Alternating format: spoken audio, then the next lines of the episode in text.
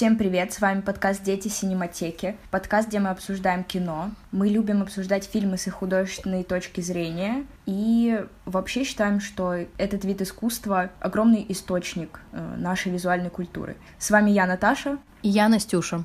Сегодня мы выбрали необычный для нас формат, новый. Мы хотим обсудить 3 актуальных для проката фильма, чтобы вы не думали, на что же пойти, когда кинотеатры откроются, и сразу знали и не листали приложение просто так. Итак, сегодня мы будем обсуждать фильмы «Рейв», «Портрет девушки в огне» и «Король Стейтен-Айленда».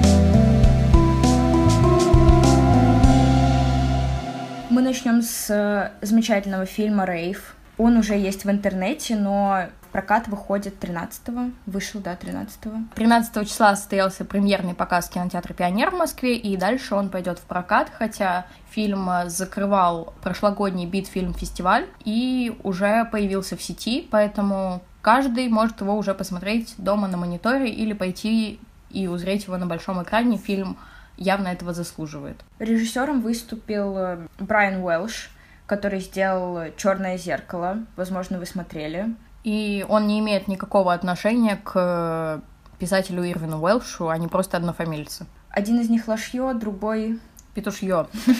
А продюсером выступил Стивен Содерберг. Возможно, вы смотрели фильм «Секс, ложь и видео». Да, я очень рада за карьеру Стивена Содерберга, поскольку он заработал, видимо, денег на франшизе «Одиннадцать друзей Оушена», «12 друзей Оушена», «13 друзей Оушена», и теперь продюсирует, видимо, независимые проекты Индии, и я рада, что хоть кто-то может распоряжаться своими деньгами разумно и поддерживать молодые таланты. Да, гляньте обязательно «Секс, ложь и видео», вам понравится, я думаю. Там такой полусонный...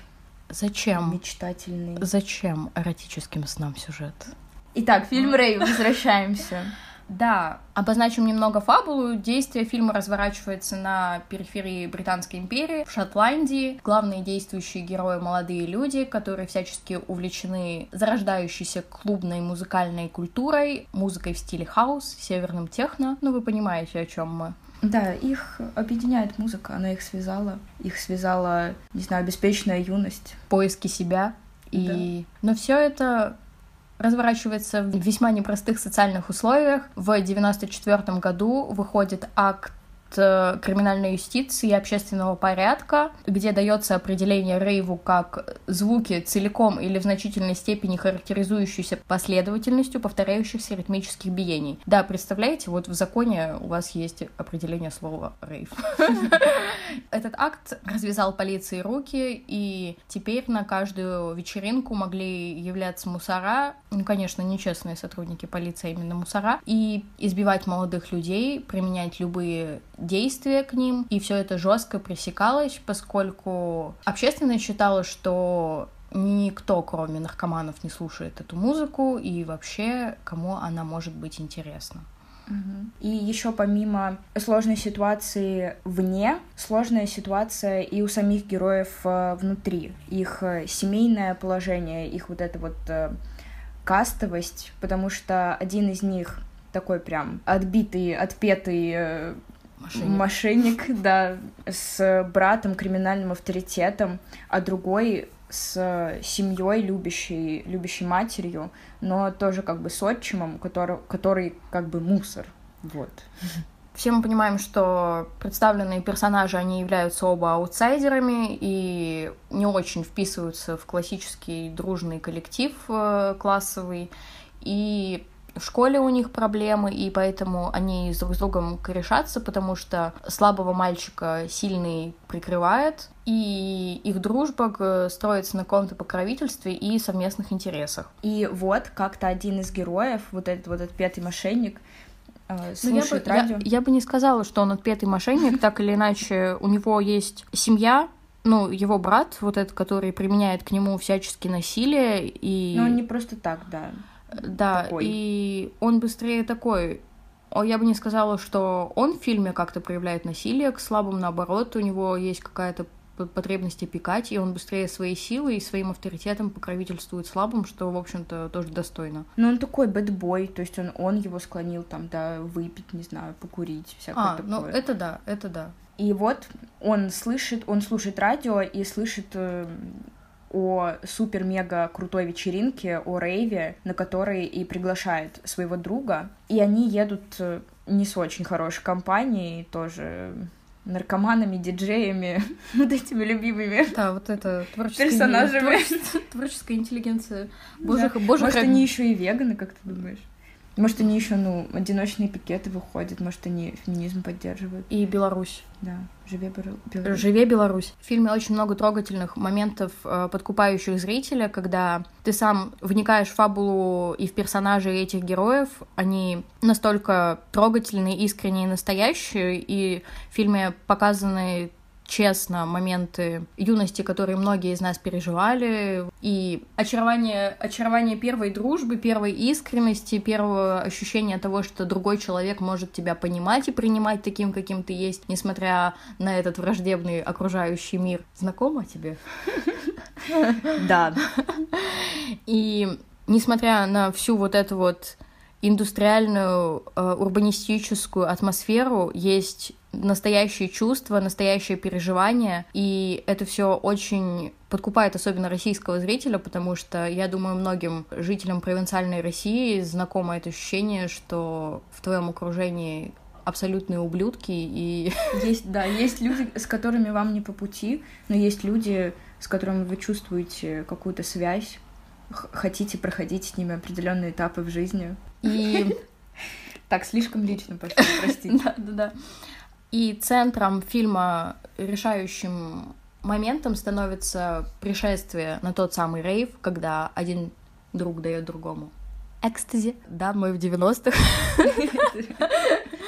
Экстази, диски. Происходит вот это решающее ритуальное событие, как будто обряд такой религиозной инициации, где после этого рейва индустриального каждый становится взрослее, каждый переживает что-то внутри. После этого события нельзя уже стать прежним, тем у тебя появляются новые выводы и новое мировоззрение. Да, и что с ним делать, решать уже тебе. Расстаться с этим другом или остаться с ним вместе, остаться в том окружении или уйти. К тому же мальчики знают о том, что вот этот слабый персонаж, у него мало того, что отец полицейский, он еще к тому же вскоре уезжает за лучшей жизнью, и эта вечеринка станет финальным итогом, после которого дорожки мальчиков разойдутся совсем разными путями. Вечеринка заканчивается, удары бочек сменяются ударами полицейских дубинок. Отец главного героя принимает в этом участие, и к утру каждый поймет что-то важное себе, и прежним уже никогда не будет. Да, надо, наверное, добавить, что фильм черно-белый, но мне не понравилось только, что он снят как будто как сериал, с затянутыми кадрами, и я, в принципе, представляю себе рейв 2. Меня, на самом деле, очень сильно подкупило это визуальное решение, и, во-первых, визуальное решение в плане черно-белой цветовой палитры, потому что мне показалось это крайне необычным, потому что каждый раз, когда мы видим фильм про клубно-танцевальную культуру, неважно, будь то диско, рейв или вечеринки гламурные десятых, это всегда какой-то избыток неона, какие-то кислотные цвета, а тут есть вот это черно-белое решение, которое, мне кажется, примеряет контркультуру и общие культурные тенденции, включает их в общий ряд, не говоря о том, что рейверы — это какие-то маргиналы, у них какой-то замкнутый мир, и вот это черно-белое решение, оно как будто вписывает в общий исторический контекст эти события, как будто это состоявшийся факт истории рейв-культуры, и мы обязаны об этом говорить. Ну да, рейв в фильме «На игле» тоже там неоновый весь. Да, и я думаю... Нужно поговорить о параллелях с фильмом «На игле». Во-первых, у нас есть автор книги Ирвин Уэлш, «На игле», и у нас Брайан Уэлш, режиссер. Совпадение. Оба этих фильма говорят, по сути, об одних и тех же культурных событиях. Это Шотландия, в фильме «На игле» это 93-й год, а вот в «Рейве» это 94-й год. И это тот же срез молодежи и та же контркультура. Та же Шотландия. Да. Но в фильме «Рейв» в нем больше наивности, искренности, детскости.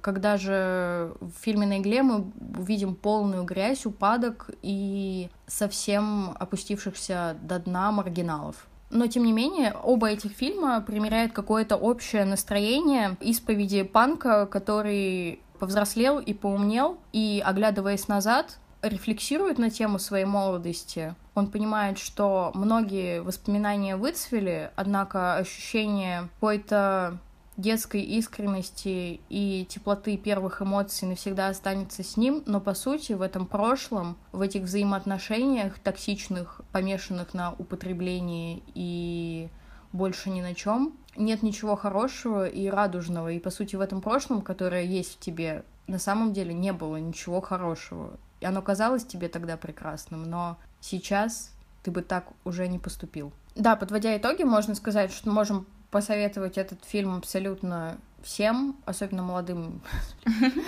Особенно молодым, горячим, искренней страстью, огнем, который еще не погас. Если вы живой, если все еще дышите. Да, сначала на фильм, а потом на выставку Цоя. Да, если вы рефлексируете вообще как-то на тему своей молодости, это очень полезный фильм, и он дает немного другой спектр переживаний, нежели фильмы Гаспара Ноэ, того же, о которых мы говорили. Мы не перестанем говорить о андеграунде, потому что мы снизу. Или о наркоманах. А это одно и то же. Об этом позже.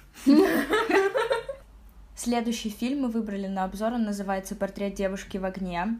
Да. Но мы же все такие девушки, все такие в огне, и все такие искусствоведки. И все такие портреты. И так горим. Фильм этот французской режиссерки Селин Сьяма. Она у нас фем-активистка и открытая лесбиянка. Фильм прокатывался в Каннах 2019 года и получил приз за лучший сценарий. И вообще... Спасибо. Нахватался всяческой похвалы. Понятное дело, что режиссерка имеет определенную позицию, и если вдруг вы не хотите слушать про фемповестку, можете перемотать. Фильм вообще о любви двух девушек. Все это время режиссерка погружает нас именно в женский мир со своим женским взглядом и с женскими персонажами. Мужчин вообще не будет.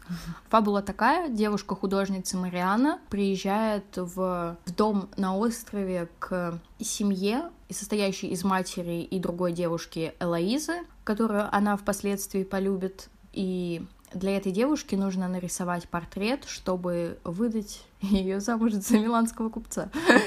Да, и это на самом деле как бы нормальная практика в XVIII веке, потому что вот все события по рассказу режиссерки происходят именно в это время. Это нормальная практика, да, послать сначала портрет невесты, и потом жених уже решает. Но ситуация в доме омрачена тем, что сестра Элоизы покончила жизнь самоубийством, и поэтому мать ее тщательно оберегает от внешнего мира. Если вы помните фильм «Девственницы-самоубийцы», а я обожаю этот фильм, он тоже такой один из ярких примеров фемповестки в 90-х годах. Там тоже есть такая ситуация, когда вот девушка кончает жизнь самоубийством, и там остаются три сестры, которые запираются в одном доме, и потом все вместе кончают жизнь самоубийством.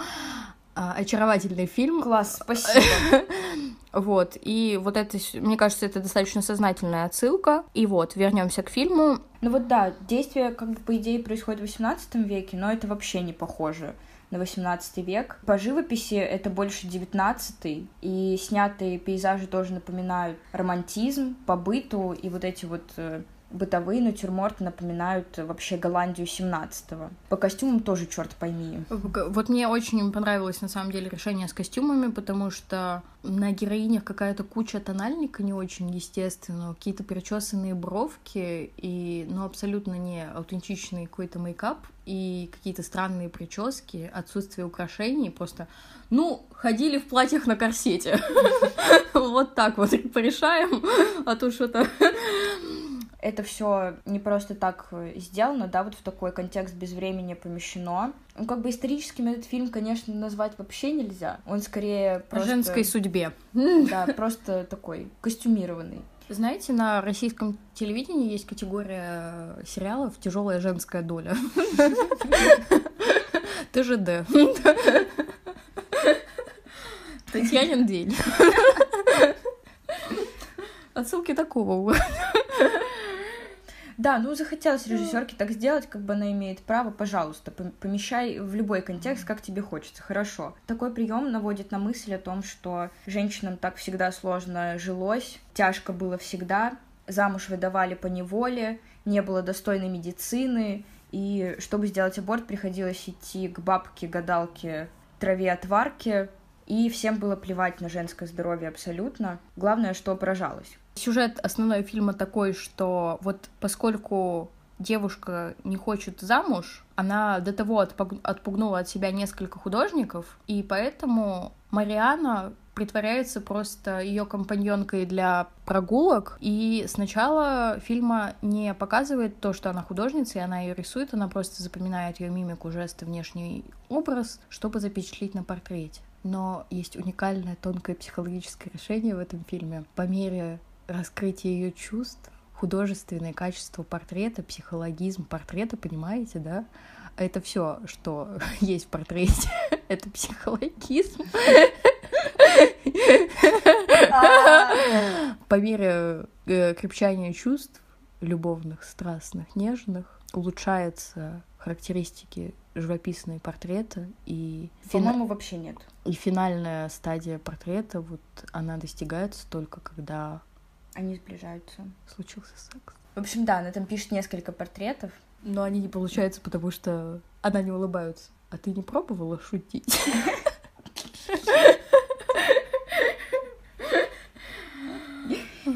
Короче, если ваша девушка не улыбается... А вы пробовали шутить?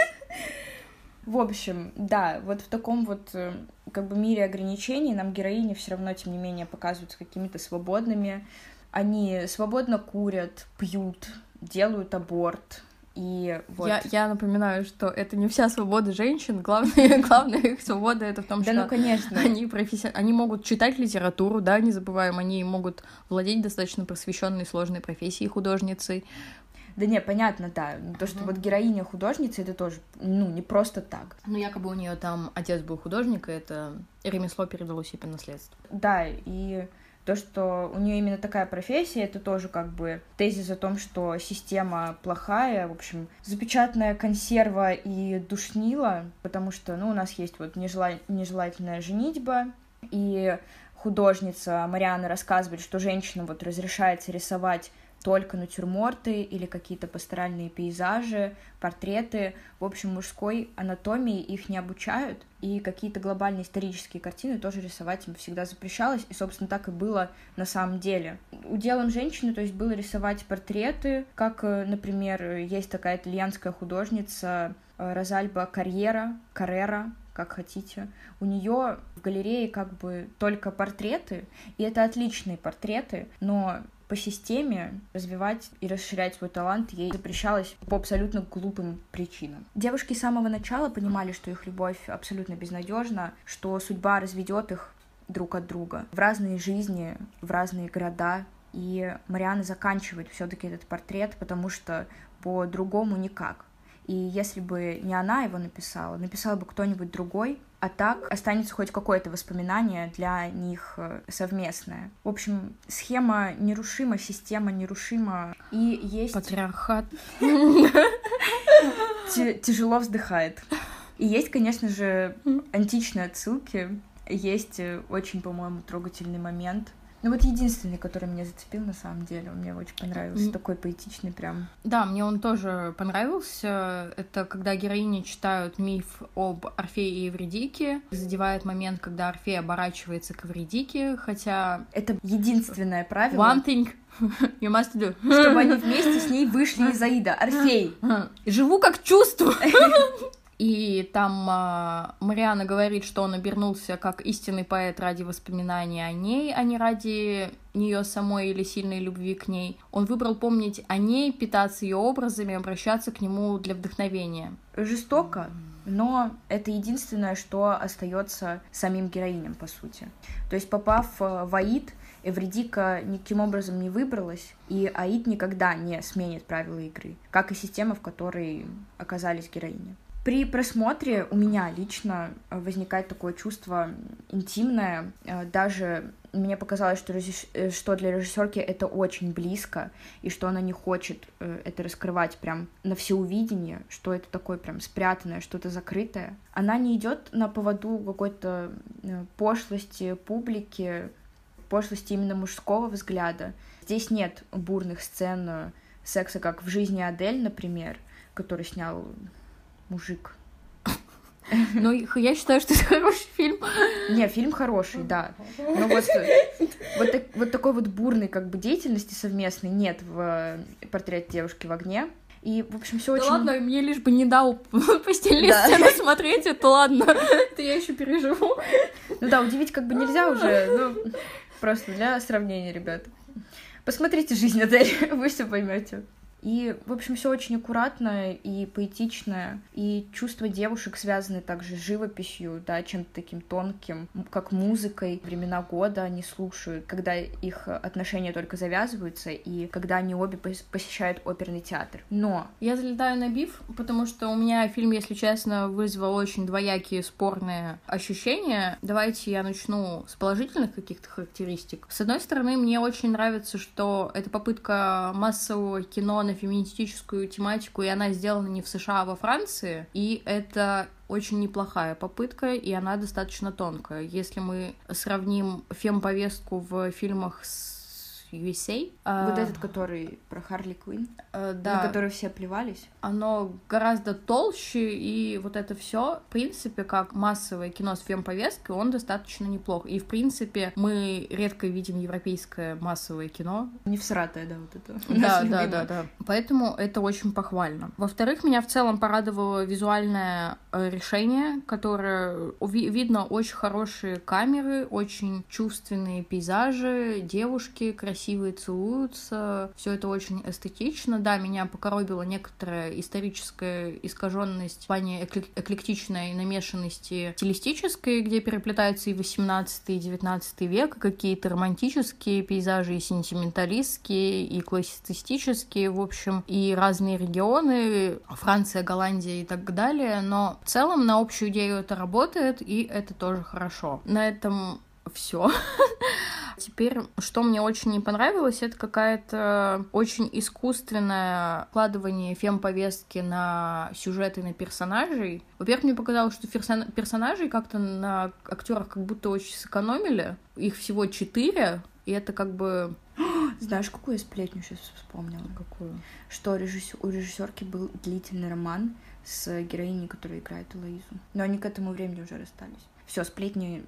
Сасной каши. А вы думали, это прерогатива типа актеров-мужиков, да? Нет, не надейтесь. Актеров, режиссеров. Да, то есть это абсолютно искусственное накладывание фем-повестки на сюжет. То есть персонажи несколько немотивированно себя абсолютно идут. То есть мы понимаем, что вот мотив аборта, он абсолютно... И вот этот персонаж служанки, он реально вот введен ради этого мотива. И больше вот он ни зачем там не нужен, и у него одна эта функция. И, если честно, мне не хватило какого-то психологизма, личных переживаний по поводу, допустим, того, что они расстанутся. Переживаний какой-то действительно искренности любви, зарождающихся чувств, что они как-то это внутри себя переживают, им больно расставаться.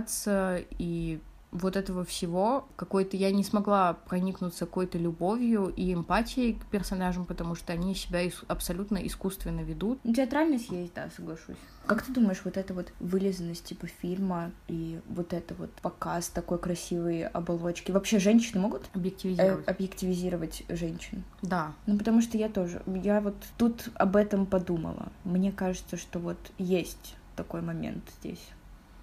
И опять же таки, фильм всячески заслуживает все-таки просмотра. Чтобы понять для себя какие-то тенденции, это абсолютно интересный фильм. Посмотрите, не пожалеете.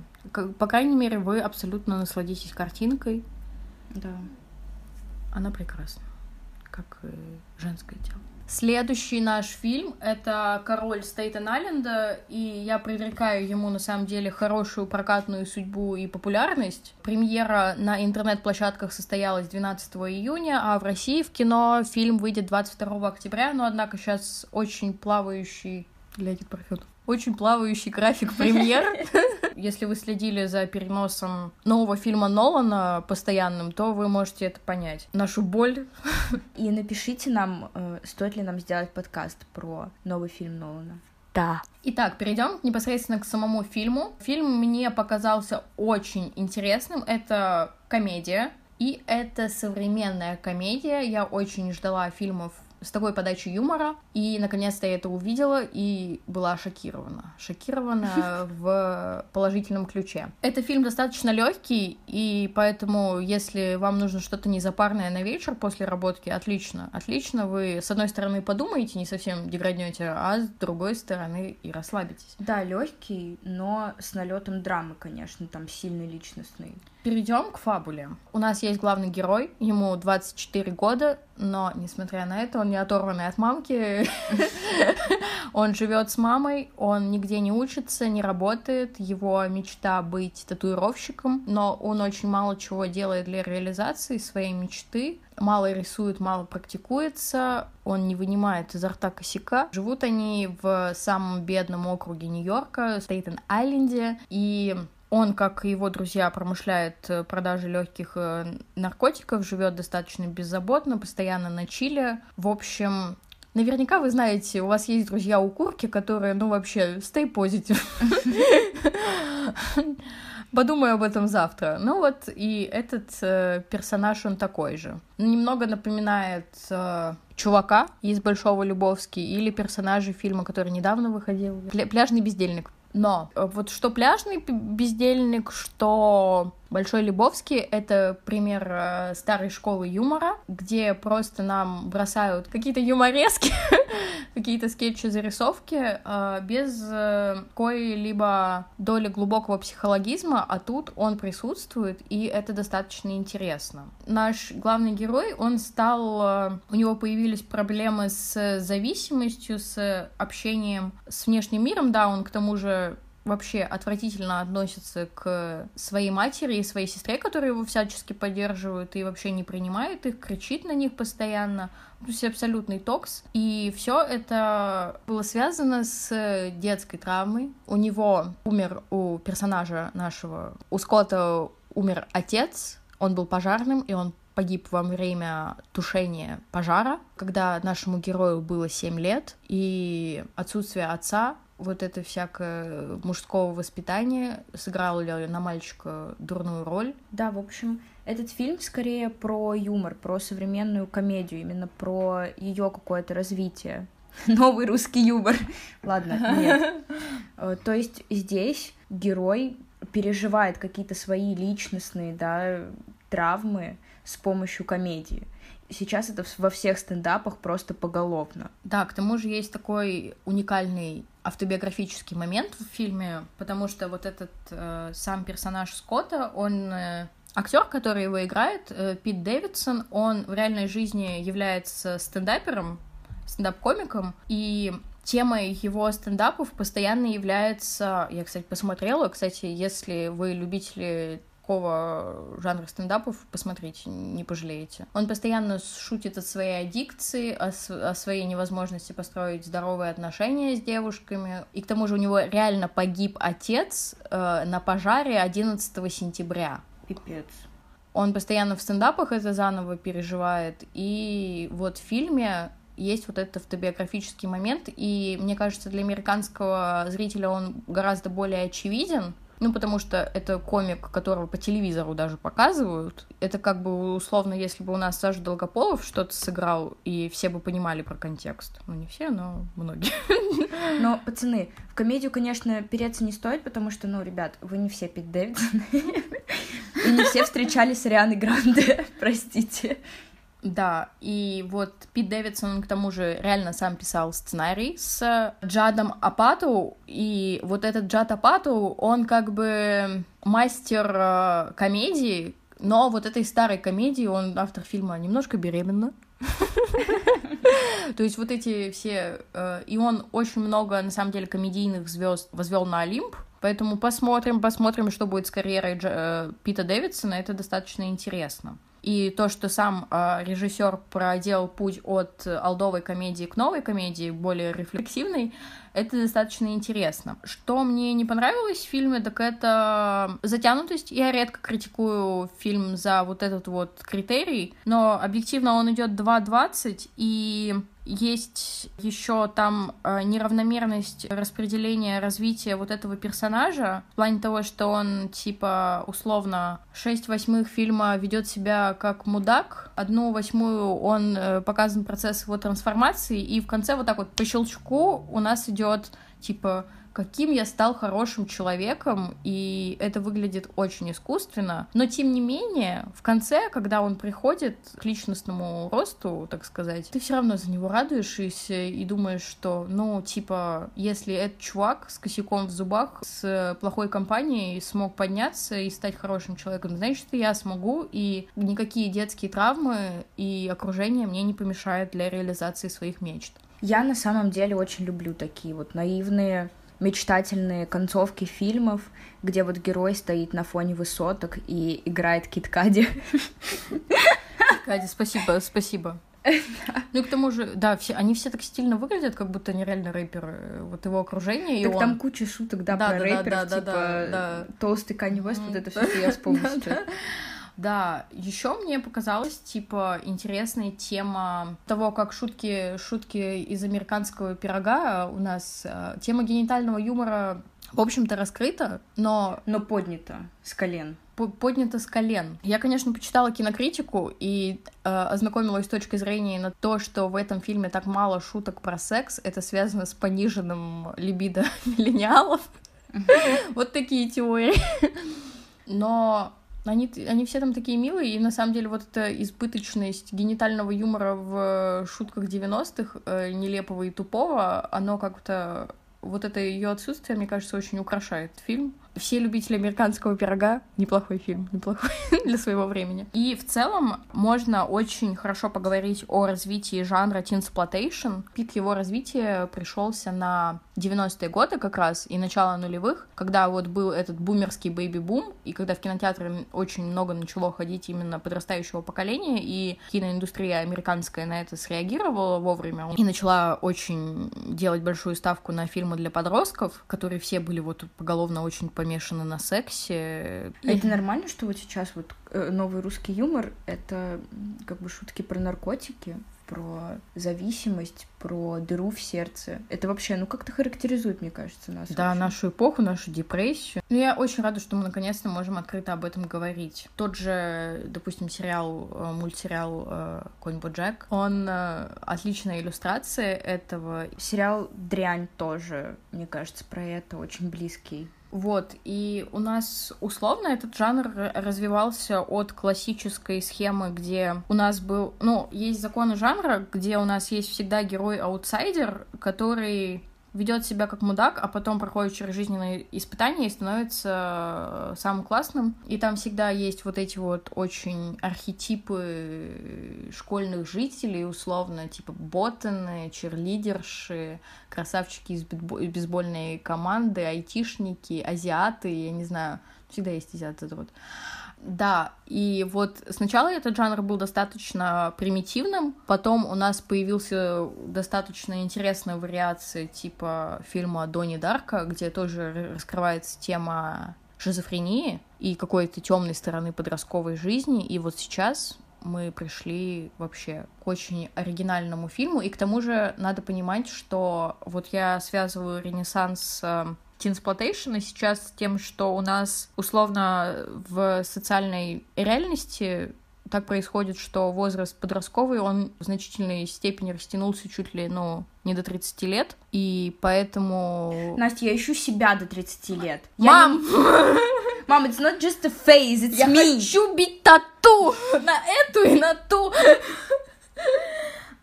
Вот, и поэтому, если условно у нас растягивается возраст взросления, то как бы и получается, что фильмы про взросление нужны гораздо большему количеству населения. Поэтому это очень интересный феномен. Выбери жизнь. Выбери девушку из Педа. Выбери Белоусовский парк на выходные. Выбери Дикси. Выбери себя. Остановись. Остановись. Откажись от наркотиков. Выбери здоровые отношения. Пробовали когда-нибудь? А что ваш секс? Вообще, вы когда-нибудь пробовали здоровые отношения, а? Ваш секс — это, конечно, хорошо, но пробовали писать подкасты?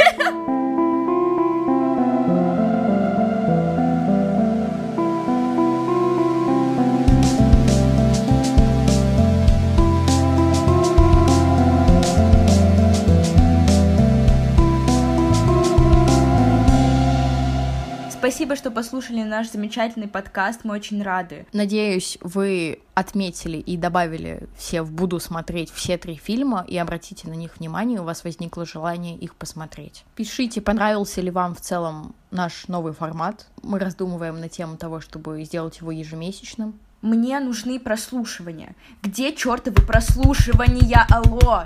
И поддержать нас абсолютно бесплатно. Продолжаем рассказывать всей своей семье о нашем подкасте, всем своим друзьям, коллегам в офисе. Если вы просто зашли в кинозал, то есть можно просто крикнуть «Дети Синематеки!» Во всех туалетах пишем «Дети Синематеки». В школе, на парте. Поняли. Все, всем пока, целуем. Обнимаем.